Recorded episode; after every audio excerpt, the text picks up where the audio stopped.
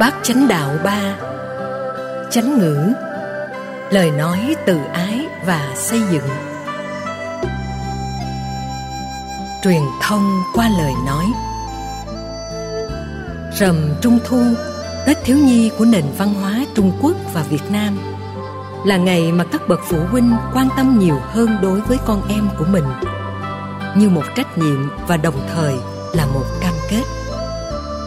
Khắp nơi trên thế giới đang than phiền tình trạng lao động trẻ em ở tuổi chưa thành niên.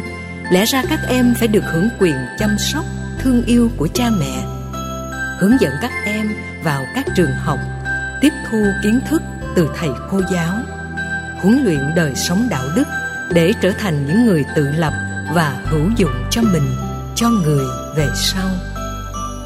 Nhưng các em phải bôn ba như người đã trưởng thành để gầy dựng chén cơm, manh áo cho mình và cho gia đình. Lễ Trung Thu không nên hiểu đơn thuần chỉ là dịp cha mẹ cho bánh trái, lồng đèn. Công việc đó ta làm thường xuyên mỗi ngày. Các trò chơi dân gian, các hình thức hỗ trợ, các phương tiện rất cần thiết cho sự phát triển tâm sinh lý của trẻ thơ. Giáo huấn của cha mẹ dành cho trẻ thơ rất cần thiết. Phần lớn các em ngày nay không thích người lớn nói sẵn, nói chì chiết, nói nặng nhẹ. Do vậy, lời nói như là một nghệ thuật truyền thông. Khi thông suốt được lỗ tai, trái tim sẽ cảm nhận sâu sắc. Trẻ có thể cảm nhận được ở tâm, cha mẹ sẽ khỏe hơn trong vấn đề định hướng, giáo dục con em của mình. Chánh ngữ, nghệ thuật truyền thông hạnh phúc. Mỗi chi phần trong Bát Chánh Đạo đều đóng một vai trò quan trọng. Chánh ngữ vừa là truyền thông với chính mình, vừa là truyền thông với tha nhân. Truyền thông bao giờ cũng là con đường hai chiều. Ngay trong tình huống một trong hai người mất khả năng ngôn ngữ, tức câm hoặc điếc, sự truyền thông vẫn được diễn tả ra một cách rất bình thường. Ta còn có ngôn ngữ của tay chân, truyền thông không bao giờ lặng tắt. Trong trường hợp bế tắc giữa người vợ hoặc người chồng, giữa cha mẹ và con cái, giữa anh chị em với nhau, sự truyền thông vẫn tiếp tục diễn ra. Nếu không để ý đến kỹ năng truyền thông, lời nói thương yêu, quan tâm, chăm sóc của ta dành cho một người đáng quan tâm nào đó, đôi lúc không trở thành niềm vui mà trở thành nỗi buồn. Khi phân tích về chánh ngữ trong Bát Chánh Đạo, ta có được chìa khóa kinh nghiệm tự giúp cho mình và người tháo gỡ những bế tắc như tảng băng ngầm hay tảng băng nổi trong tương quan xã hội. Chánh ngữ trong Tứ Diệu Đế giống điều đạo đức thứ tư mà tất cả người Phật tử đều khích lệ thực tập, gồm có bốn phương diện. Thứ nhất, tuyên bố những điều đúng sự thật. Thứ hai, nói những lời xây dựng và đoàn kết. Thứ ba, nói những lời có văn hóa và nhân cách. Thứ tư, nói những lời có lợi ích và giá trị. Phần lớn nếu không để ý, ta sẽ tưởng rằng giới thứ tư chỉ là không được nói láo. Nếu bỏ mất đi ba phương diện còn lại quan trọng trong phương tiện truyền thông, phần tuyên ngôn sự thật là bước đi đầu tiên. Ba phương diện còn lại nếu thiếu thì truyền thông được xem là bế tắc. Trong phần tuyên bố sự thật, Đức Phật muốn tất cả mọi người cần phải tôn trọng đối tượng mà ta đang truyền thông trực tiếp hay gián tiếp. Những gì mình nói không bao giờ bịa đặt. Những chuyện không có dựng thành có, chuyện có biến thành không, chuyện lông rùa, sừng thỏ, chuyện không bao giờ xảy ra. Những thêu dệt hoặc mô tả sự vật không đúng với bản chất của chúng làm cho uy tín của người phát ngôn ngày càng giảm. Nói giỡn, nói chơi dễ mất niềm tin, đến lúc nói thật không ai tin mình. Nhiều người nghĩ đơn giản nói giỡn không hại ai hết. Về phương diện luật, ta không có lỗi, về phương diện đạo đức thì không nên. Hậu quả của nó cho bản thân mình và tha nhân đôi khi rất lớn. Cái giá của nói giỡn. Tham quan Vạn Lý Trường Thành, du khách sẽ được kể câu chuyện về vị vua uy lực sủng ái một mỹ nữ kiều diễm nhưng rất khó nở nụ cười. Muốn cho người yêu cười, nhà vua phải tìm cách. Ông dẫn nàng đến Vạn Lý Trường Thành. Ở đấy, mỗi quảng thành đều có một chòi gác. Trong chòi, ngoài súng ống còn có một dụng cụ dầu hỏa để đốt lửa. Khi có giặc đến, người canh gác châm lửa ở các chòi. Từ kinh thành, nhìn thấy lửa bốc lên thì quân viện trợ sẽ kéo đến cứu nguy. Vua nghĩ rằng đây là cách tốt nhất để làm người yêu cười. Ông ra lệnh châm lửa các chòi gác. Quân lính lập tức kéo nhau về bảo vệ vua. Các tướng soái thì hớt hải phi đến. Khi đến nơi, thấy nhà vua ung dung ngồi chơi vui vẻ, không có giặc. Các tướng rất bất ngờ, quỳ mọp xuống chào nhà vua rồi bất bình ra về. Nhà vua thản nhiên ở lại, tiếp tục vui chơi với mỹ nhân. Mấy ngày sau, giặc ở phương xa đến khống chế nhà vua. Lúc đó nhà vua cho châm lửa cầu cứu. Thấy lửa nhưng kinh thành không ai đến viện trợ, vì nghĩ rằng vua đang đùa. Rõ ràng cách dàn dựng như thể có giặc ngoại xâm giả, chỉ bằng hành động như bật lửa, châm mồi, cười vẫn được xem như một truyền thông. Nó được hiểu tương đương với cách biểu đạt là giặc đang tới, các khanh hãy đến đây để cứu giá, vân vân.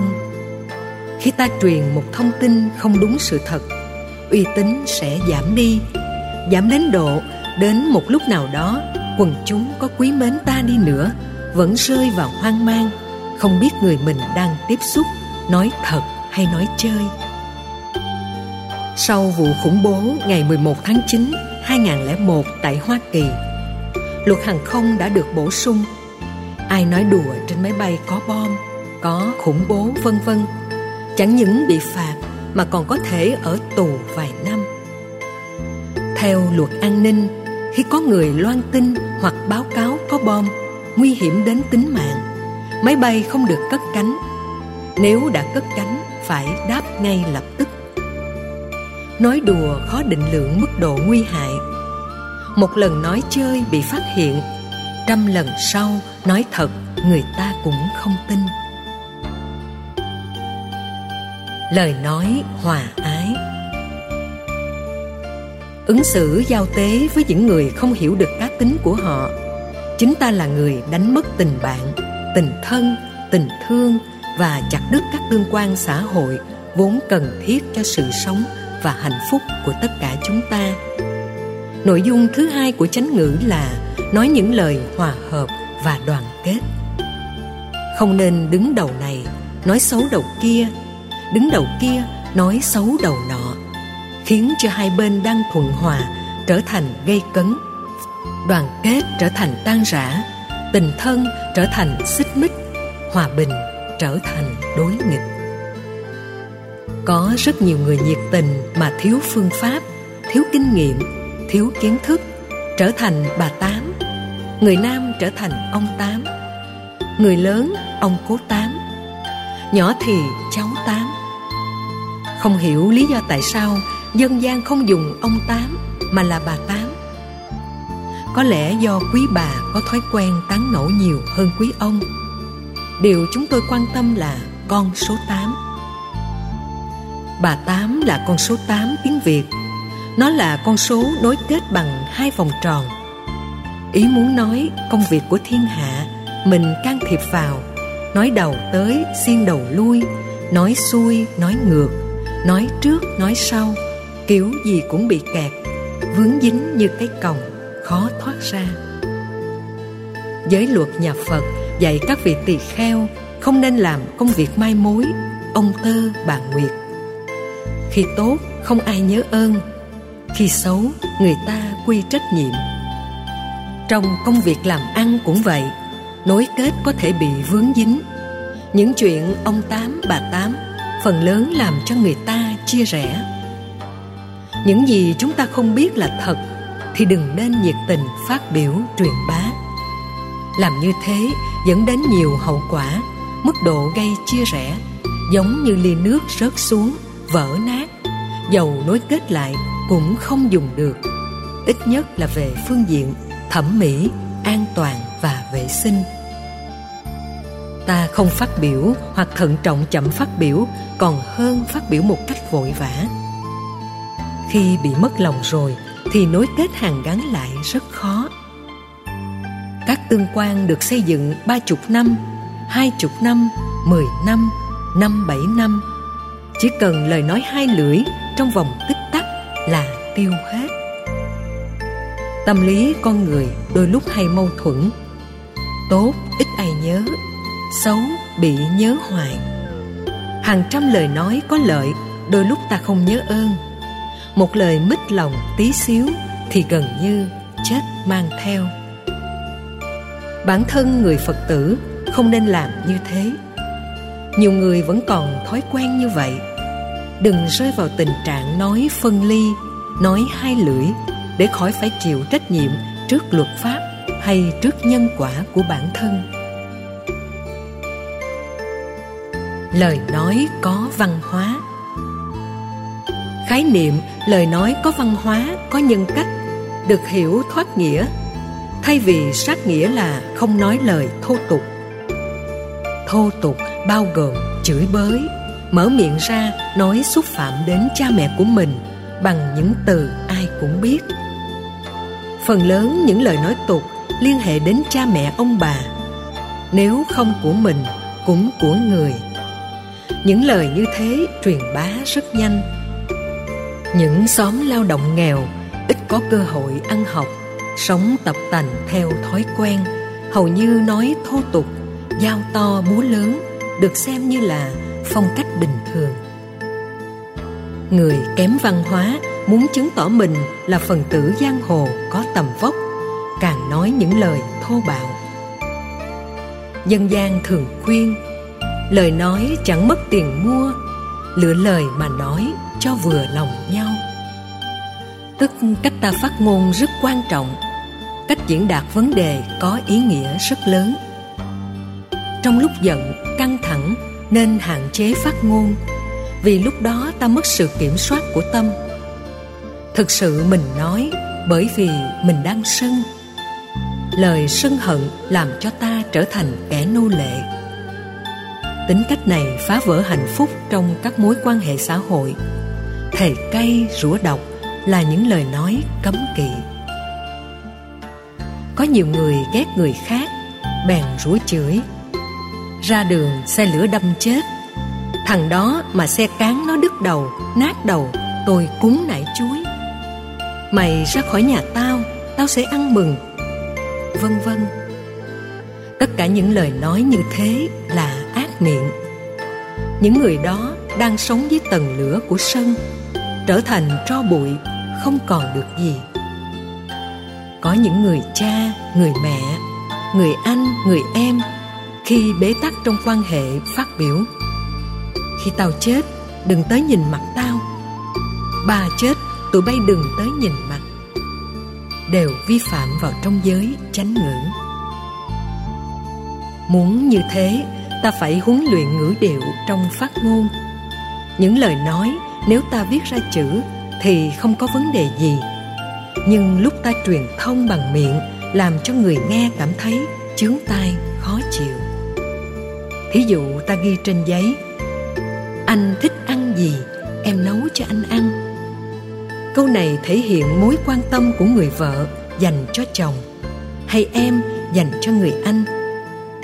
Phản ứng của người tiếp nhận câu nói là mát ruột.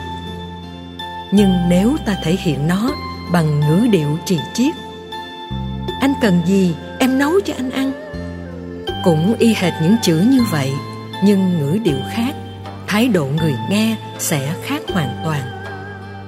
Ngữ điệu truyền thông phản ánh thái độ của tâm. Sắc thái của ngữ điệu là sắc thái của tâm. Để ý đến những biểu đạt của ngữ điệu, ta làm người nói có văn hóa. Giữ được bình tĩnh trong các tình huống, thậm chí người khác nói xúc phạm mình, nói oan ức, nói có ác ý bằng những lời rất cay độc sẽ làm ta hạnh phúc và bình an.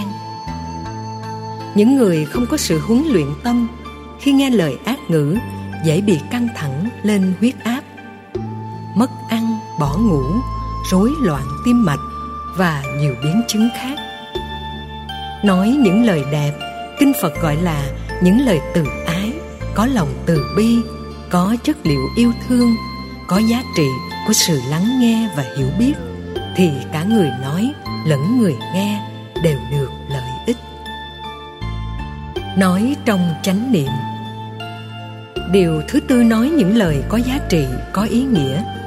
Đây là điều phần lớn chúng ta làm không được, ít ai để ý đến. Đức Phật là người ít nói, nhưng nói cái gì có lợi ích cái đó. Đức Phật huấn luyện đệ tử của Ngài, nhất là những bậc xuất gia, trở thành những người ít nói, khác với làm biếng nói. Người làm biếng nói gần như là thói xấu.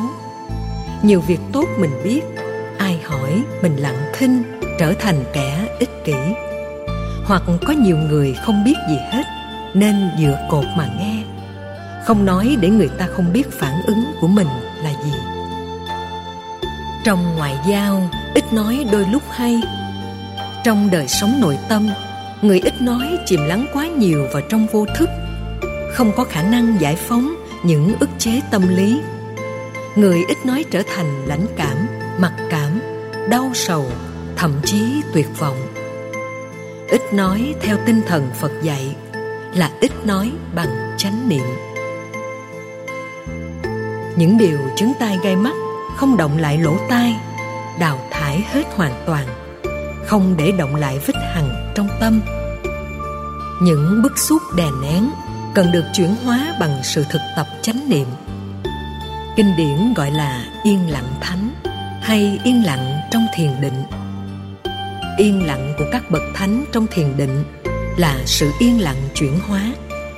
Nó khác với người hiểm, không trả thù lúc này, nuôi mộng trả đũa lúc sau. Im lặng đó là đang nếm mật, nằm gai để trả thù. Người ôm giữ hận như thế tự giết mình một cách lần mòn. Người bị thù có chết hay không là chuyện khác. Người Phật tử khi phát biểu nên phát biểu điều hay, điều phải, điều có giá trị, không đề cao cái tôi để người ta phải ngán mình. Ít nói để tránh được những lỗi. Ít nói để ta có cơ hội quán chiếu về chính mình nhiều hơn. Ít nói để ta có được khả năng đầu tư vào chiều sâu đời sống nội tâm. Ít nói song hành với thiền định và chánh niệm, khiến ta phóng thích tất cả những ức chế, nỗi buồn sầu, bi, khổ, ưu não. Ít nói như vậy là tốt. Khi nói là chắc chắn chưa kết trái cũng nở hoa, không làm đẹp lòng người cũng có ích ở phương diện này, phương diện nọ. Trong tình huống đó, ta nên phát biểu. Một số người có thói quen, có cơ hội được nói, cứ nói, không biết mình đang nói gì. Có người bình thường không nói gì hết, nhưng đến một giai đoạn nào đó, họ như con két, nói huyên thuyên, nói hoài, nói mãi. Hoặc khi có vấn đề nào đó được khai phóng, họ có nhu cầu muốn chia sẻ để cho mọi người biết mình, họ cũng nói huyên thuyên. Kinh Tăng Chi Phẩm Năm Pháp có đưa ra năm tiêu chí của một lời nói thiện ngữ hay chánh ngữ. Năm tiêu chí này hỗ trợ và bổ sung cho nhau rất nhiều. Nếu ta thực tập tốt thì giá trị truyền thông sẽ được nâng cao. Một trong năm tiêu chí đó là nói sự thật đúng lúc. Nói sự thật đúng lúc. Đức Phật khuyên nói đúng sự thật. Nói đúng sự thật để uy tín phát ngôn được thiết lập. Nói đúng sự thật để cho người khác không bị hoang mang. Nói đúng sự thật để cho tình trạng hiểu lầm không có. Nói đúng sự thật để cho giá trị chân lý được hiển bày. Tuy nhiên cũng tùy tình huống nói đúng sự thật được thể hiện bao nhiêu phần trăm. Ví dụ như một bệnh nhân sợ chết, không có được bản lĩnh tâm lý chịu đựng. Các bác sĩ với kinh nghiệm lâu năm khi khám bệnh biết bệnh nhân đó lâm vào chứng bệnh nan y, đang ở những giây phút cuối của cuộc đời, thì không nên nói thật cho họ biết, vì họ sẽ bị khủng hoảng, làm cho cái chết diễn ra nhanh hơn. Thời gian, yếu tố tâm lý đóng vai trò khá quan trọng trong diễn biến bệnh tật. Ví dụ bây giờ người bị xơ gan ở cấp từ mười sáu cho đến ba mươi lăm theo thước đo của các bệnh viện Mỹ, có nhu cầu thay gan. Các bác sĩ cho biết sau khi thay gan có cùng tính năng hoạt động giống gan của mình, may mắn người đó sẽ sống đôi ba năm, thay vì công việc họ đang làm đòi hỏi vài ba năm mới xong. Họ chết ngay thời điểm đó làm rối công việc. Các bác sĩ nói rõ thay gan tình huống xấu nhất là gì, tình huống tốt nhất là gì. Bác sĩ cần phải báo trước để người bệnh ký giấy không kháng kiện nếu có phản ứng phụ dẫn đến chết chẳng hạn. Có vậy bác sĩ mới không bị truy tố trước pháp luật. Có những người muốn biết rạch ròi để dễ sắp xếp công việc còn lại của bản thân vào những năm cuối đời. Việc nói thật là cần thiết. Bằng không người ta nuôi một ảo giác những giả định trên thực tế không có. Sự thật mất lòng, thà nói trước, mất lòng trước, đặng lòng sau, đều là những điều chúng ta cần phải suy nghĩ để tình huống nào ta nói, tình huống nào không nên nói ra. Không phải nói đúng sự thật lúc nào cũng đều có lợi cho người nói lẫn người nghe. Đức Phật dạy nói đúng thời. Đúng thời tạo ra tâm lý thoải mái để chấp nhận, lắng nghe, sửa đổi và phát huy tính năng của sự trị liệu. Ví dụ như người vợ biết chồng của mình ngoại tình, hay uống rượu, bê tha, thiếu trách nhiệm với con, ngay lúc anh ta đang nói chuyện với bạn bè.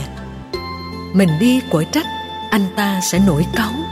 Anh có sai cũng không thừa nhận, do ta nói sai thời điểm. Hoặc đang lúc công việc đầy ắp cả đầu căng thẳng, người ta cần một giây phút thư giãn, mình không chịu đựng được, đang tức cái gì đó, muốn nói ngay, không cần biết người kia có cảm nhận được không, có tiêu hóa được không. Lúc đó phản tác dụng hoàn toàn vì thời điểm không chín mùi. Muốn thuyết phục một người nào đó, ta phải biết tâm lý họ thoải mái, dễ tiếp thu vào thời khắc nào trong ngày. Thời điểm thích hợp lệ thuộc vào cá tính của từng người. Trong quan hệ ngoại giao với đối tác, ta phải có kỹ năng này thì phần thành công, đắc nhân tâm có thể được đảm bảo. Sức chịu đựng người nào đó không còn đủ, mình nói dồn dập, họ trở nên cốc cần. Thái độ đó làm họ trở nên lì lợm, đạp đổ hết. Ta có nói đúng mà sai thời điểm, tác hại không chỉ cho bản thân mà còn ở tha nhân. Thái độ nói gồm hai điều. Điều một là nói lời nhu hòa, điều hai là nói lời với từ tâm. Nhu là mềm mỏng, hòa là không nói sóc, không nói trò cậy bánh xe, nói làm cho tức tối, nói để khích, nói để cho người ta cảm thấy mệt mỏi, căng thẳng. Nói chì chiết, nói đầy nghiến, nói nguyền rủa vân vân là nên tránh. Thái độ nhu hòa rất cần thiết. Nhu hòa dạy chúng ta không thể nói như một quan tòa phán xuống, không thể giống như một người mang tính cách gia trưởng, nghĩ mình lớn, mình làm sếp, mình làm vai trò quan trọng. Cứ nói bên dưới phải nghe, không được quyền kháng cự lại, không được quyền xây dựng, vân vân. Những thái độ nói như thế gây đổ vỡ hàng ngày. Nói với thái độ từ tâm, có tình thương, biết rõ người nghe có những bế tắc, có những khó khăn của họ thì nên nói. Nói làm sao để giúp cho người đó mở những bế tắc, đạt được những thành quả tốt, không phải muốn nói là nói. Người có chiều sâu, khi thời điểm chưa chín mùi, ta giả vờ như không có gì. Khi cần nói thì nói bằng thái độ tốt. Theo Đức Phật, nếu nói không có lợi lạc, không mang lại an vui thì đừng nói. Một đứa con làm sai điều gì đó, bẽn lẽn, thui thủi, ray rứt lương tâm, muốn trốn cha mẹ, ta không cần phải nói liền ra.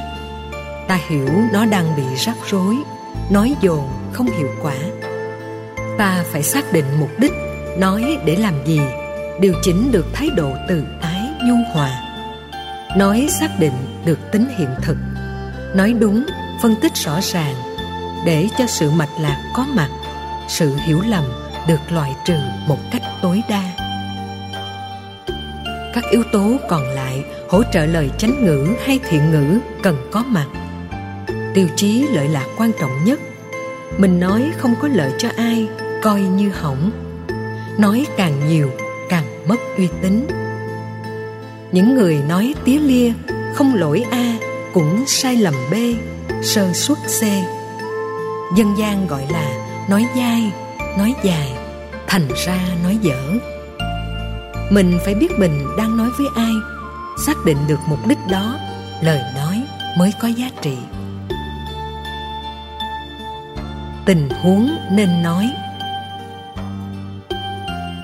Bài Kinh Trung Bộ đưa ra sáu tình huống, xác định lúc nào ta nên nói, lúc nào không. Mỗi tình huống gồm có ba chi tiết, mỗi chi tiết được xem là tiêu chí và thước đo. Nghiên cứu sáu tình huống, chúng ta khắc phục được những yếu kém trong phát ngôn, những sai lầm trong truyền thông, những phản tác dụng trong lời nói, đôi lúc ảnh hưởng xấu cho người nói và người nghe. Tình huống một.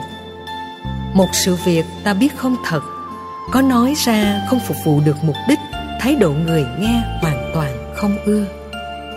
Đức Phật khuyên không nên nói. Không thật, không mục đích, không được ưa thích, nói để làm gì? Có nhiều người thích dựng chuyện, chuyện hoàn toàn không có, họ dựng lên thành có. Nói không có giá trị cho ai, họ cũng cố tình nói, như thể họ là người trong cuộc. Họ biết rằng khi nói ra, người nghe không ưa, bởi vì bị vu oan giá họa, nhưng vẫn nói. Đó là sai lầm lớn, hậu quả nghiêm trọng do cố ý xuyên tạc. Luật pháp toàn cầu quy định, việc vu cáo nhục mạ làm cho người khác bị tổn thương, bị tội rất nặng. Tổng thống Pháp vừa rồi kiện cựu thủ tướng Pháp và nhiều nhân vật báo chí đưa tin sai lầm về ông. Bây giờ có một số tu sĩ thưa kiện những người nói sai về mình. Trước đây phần lớn các tu sĩ lặng thinh, thưa kiện để làm cho người khác hiểu đúng. Có người nói tu sĩ đi thưa làm gì, còn chấp ngã quá. Có người nói ngược lại, đương sự biết rõ chính mình hơn. Người có thiện chí, việc gì cũng nhìn nhận từ gốc rễ cội nguồn, có diễn tiến để cảm thông được. Người không thiện chí, kiểu gì cũng phê bình được hết. Theo giới luật Phật giáo, người bị vu oan mà thưa kiện để minh oan không có gì sai.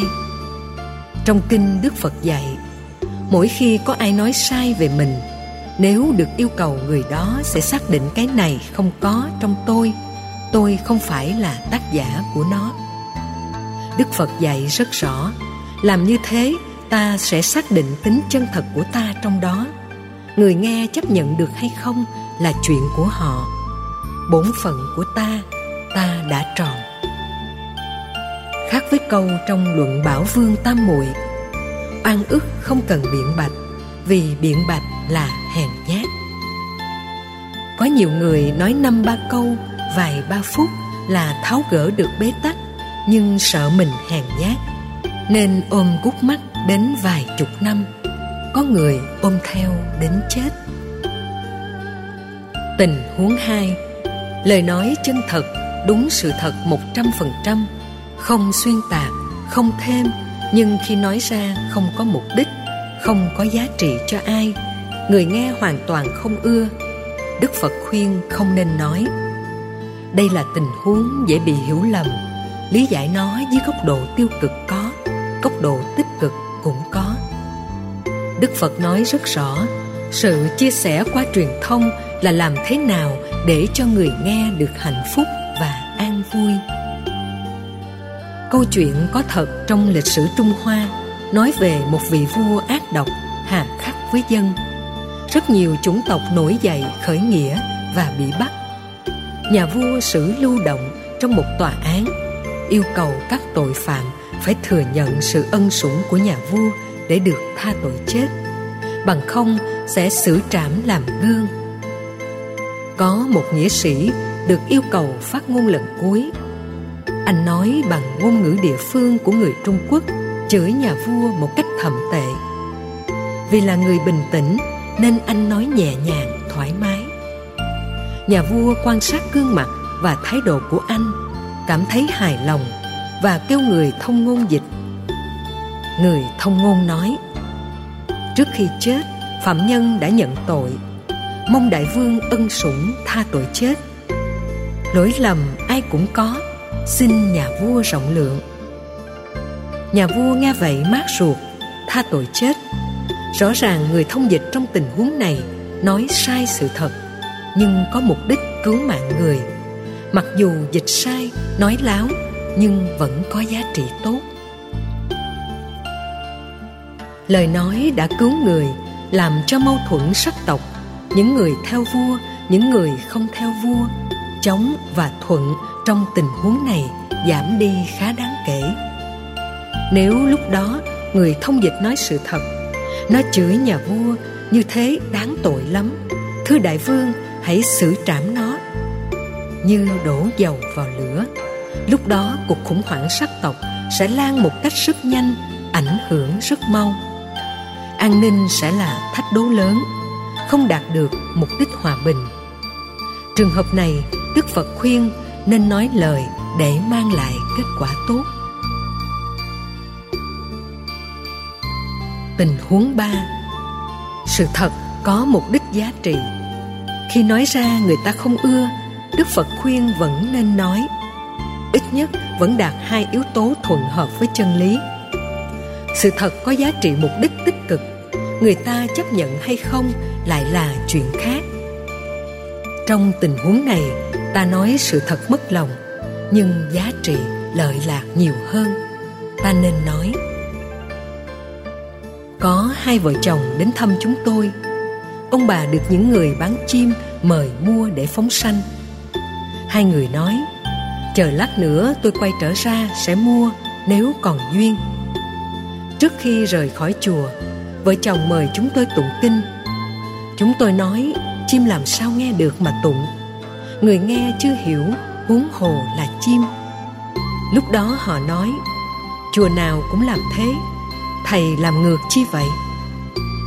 Tôi nói thật cho nghe, tin hay không tùy ở hai người.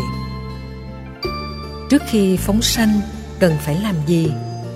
Chỉ cần quán tưởng bằng tâm. Phải quán tưởng động tác mở lồng chim, các con chim bay về trời xanh, hết kiếp này không tái sinh làm kiếp bàn sanh mà trở thành người, gặp được Phật Pháp, sống cuộc sống đạo đức. Dĩ nhiên đây là thiện nguyện của chúng ta. Chim có đạt được hay không còn lệ thuộc vào cộng nghiệp của chủng loại và biệt nghiệp của từng con. Ta phải quán chiếu cách chuyển nghiệp, phá ngục tù để cho các loại này không còn trong cảnh chim lồng, cá chậu. Mục đích nằm ở chỗ đó. Ngay lúc phóng sanh ở trước cổng chùa, có một Phật tử khác đến mua, nhờ thầy chú nguyện giùm để tôi đem về. Hôm nay con của tôi làm đám cưới, tụng kinh xong rồi hồi hướng công đức cho đôi vợ chồng. Tôi nói, bà đem về, lỡ dọc đường nó chết vài con, mấy đứa con làm đám cưới cũng mang cộng nghiệp. Bà nói đem về phóng sanh trước mặt cho nó vui, phóng ở đây nó đâu biết. Có lần tôi giải thích cho mấy người bán chim phóng sanh. Tiền lời từ việc bán chim thì ít, nghiệp giam cầm từ việc bán chim lại nhiều. Không phải một đời mà nhiều đời. Một chị trả lời: nếu tôi không bán, làm sao có những Phật tử được phước? Tôi nói: ai phóng sanh người đó được phước, nhưng người bán sẽ mang tội. Người khác được phước, còn mình thì chuốc tội. Vậy có nên không? Giữa nghiệp và phước nên cân nhắc. Nó diễn ra như một cán cân, ít khi nào ngang bằng. Phải có độ nghiêng. Nghiêng càng nhiều, đỉnh cao càng lớn, theo tỷ lệ nghịch. Nghiệp xấu gieo nhiều, phước tổn giảm. Chúng tôi biết rất rõ việc mình nói lên sự thật có giá trị cho nhiều người, nên phải nói dù bị phản đối. Chúng tôi khuyên những người phóng sanh không nên chờ tụng kinh mới phóng. Đôi lúc người ta không hài lòng. Người ta nói ông thầy làm biếng tụng kinh, nên xúi mình thả gấp. Chim nhốt chật một lòng nhỏ mà chứa mấy trăm con. Con này đè đầu cởi cổ con kia, thả không kịp, chết muốn hết. Còn được mấy con sống để bay đi. Chưa nói đến những con quen thổ nhưỡng. Chim lại tập hợp về nơi nó đã sống, và người ta tiếp tục giăng bắt. Trong một kiếp sống vài ba tháng, nó bị bắt thả, mua bán vài chục lần. Phước của người phóng sanh gia tăng, nghiệp của người giăng bắt và người bán cũng gia tăng, lún sâu hơn. Tình huống bốn. Tuyên bố những lời không phù hợp với sự thật, dù có mục đích tốt, người nghe không ưa, nhưng có người vẫn nói. Đây là tình huống không đúng sự thật, không có mục đích, không ai ưa hết. Tức giận chuyện lên, không phục vụ cho ai. Nói ra ai cũng phiền não, ai cũng bực tức. Nói tới đâu, đổ nát và phá hoại tới đó. Nhiệt tình mà thiếu trí tuệ, trở thành phá hoại. Tình huống năm. Lời nói có sự thật, không phục vụ cho mục đích gì. Người nghe thích. Đức Phật khuyên không nên nói. Trong tình huống này, ta thấy điều Đức Phật quan tâm hàng đầu là mục đích và lợi lạc.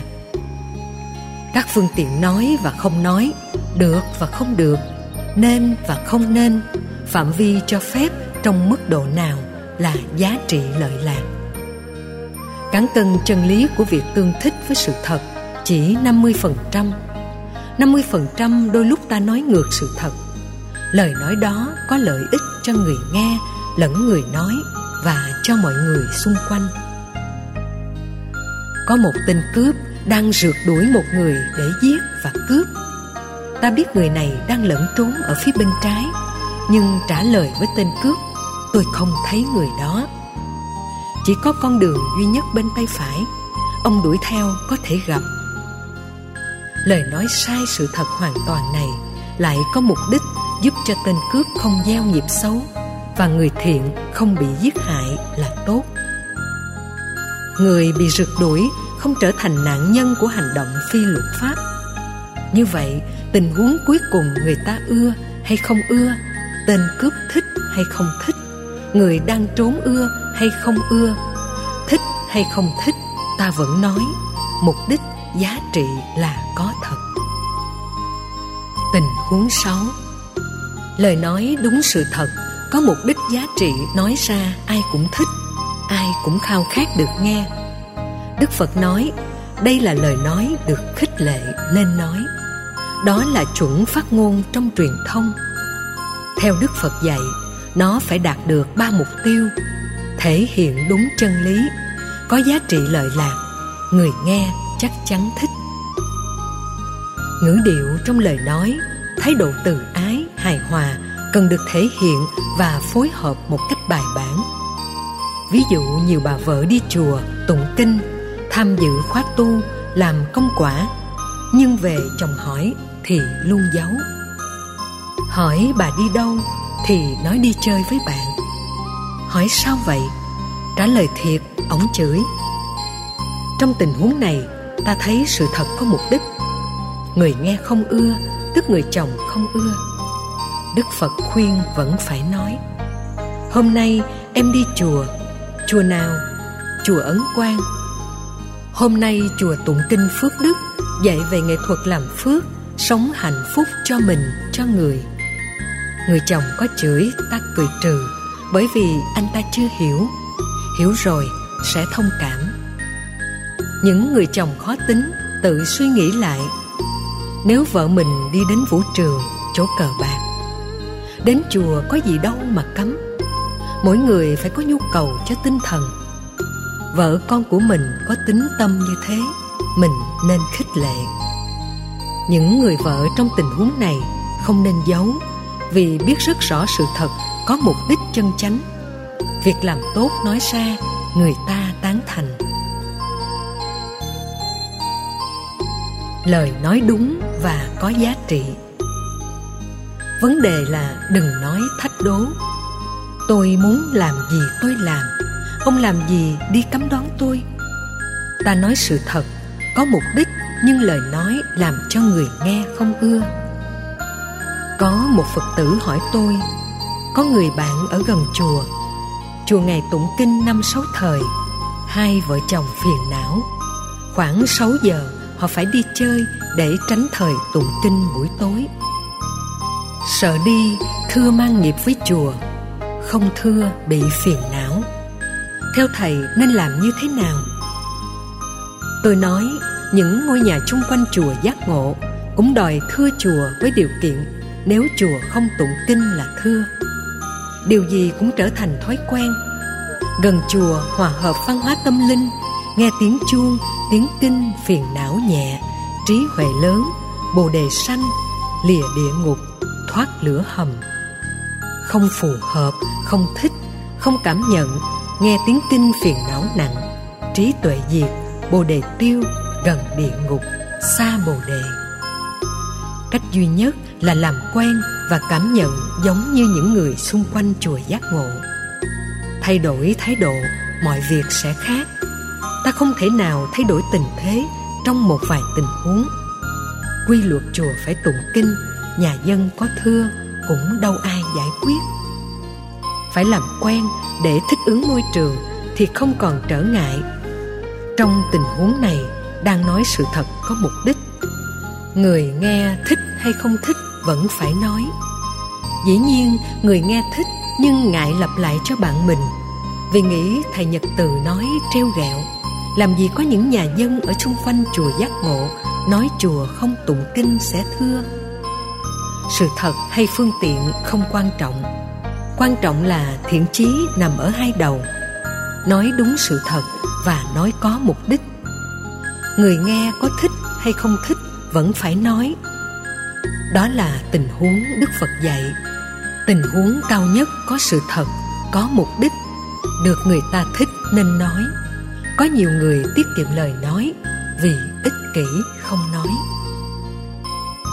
Trong bài kinh Tứ Diệu Đế, Đức Phật đưa ra hai tình huống sử dụng bát chánh đạo. Tình huống một, phục vụ cho phước báo của bản thân, nghĩa là mình tu tập từ chánh kiến, chánh tư duy, chánh ngữ, chánh nghiệp, chánh mạng, chánh niệm, chánh tinh tấn, chánh định để mưu cầu phước báo. Đức Phật khuyên người tại gia nên dừng lại ở phương diện này, đừng để mình đắm nhiễm trong phước báo tạo dựng được. Không nên thỏa mãn phước báo mà phải tiếp tục làm. Người xuất gia không dừng ở phước báo, phải hướng tâm về đạo quả vô thượng bồ đề. Trong kinh Đại Thừa có câu: làm vô số các Phật sự không hướng tâm về bồ đề đều được xem là ma sự. Có một Phật tử Việt kiều nói với vẻ hoang mang: thầy ơi, như vậy chị em chúng tôi làm mấy chục năm, bây giờ đọc câu này choáng váng. Mấy chục năm phước đó là làm chuyện ma hả? Bây giờ làm chuyện gì hả thầy? Đọc kinh mà không được hướng dẫn, dễ hiểu sai. Kinh này Đức Phật đang nói về các vị Bồ Tát, không phải nói cho người cư sĩ. Đức Phật muốn khuyên tất cả các vị A-la-hán cần trở thành Phật thông qua con đường Bồ Tát, không nên ngừng ở thành quả đạt được, không nên hướng tâm vào Bồ Đề để giác ngộ thành Phật là ma sự. Thực ra thiện sự là thiện sự, thiện sự làm sao là ma sự? Câu này chỉ là phương tiện, không phải nói sự thật. Mục đích làm cho người ta đạt được sự thật tốt hơn, cho nên vẫn được nói. Chúng tôi thuyết giảng ở Hoa Kỳ năm hai không không tám. Khi có mặt tại chùa Hoa Nghiêm, Washington đê xê, ba mươi sáu hội đoàn lên án chúng tôi.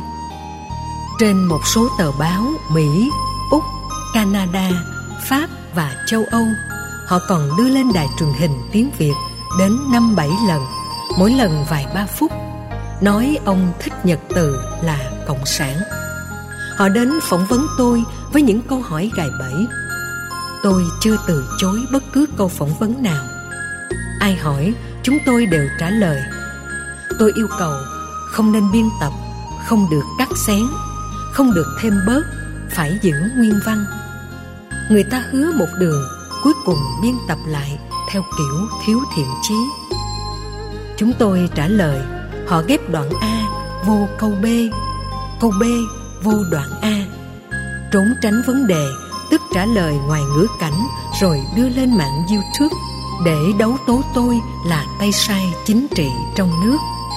Đó là thời điểm sau Đại lễ Phật Đản Liên Hiệp Quốc hai không không tám vừa được tổ chức thành công tại Việt Nam. Tổ chức tưởng niệm Đức Phật vì cha tinh thần khai sáng đạo Phật, mà nói làm tay sai cho chính thể là hết sức vô duyên. Khi mình nói điều gì có mục đích, người ta thích hay không thích, Đức Phật khuyên vẫn phải nói.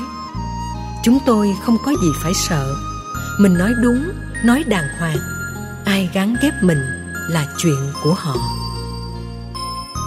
Mục đích của người xuất gia làm sao sử dụng chánh ngữ qua việc giảng kinh thuyết pháp, nói về Phật pháp cao siêu, huyền diệu, nhằm góp phần làm đẹp xã hội, tự giúp cho mình đạt được giá trị.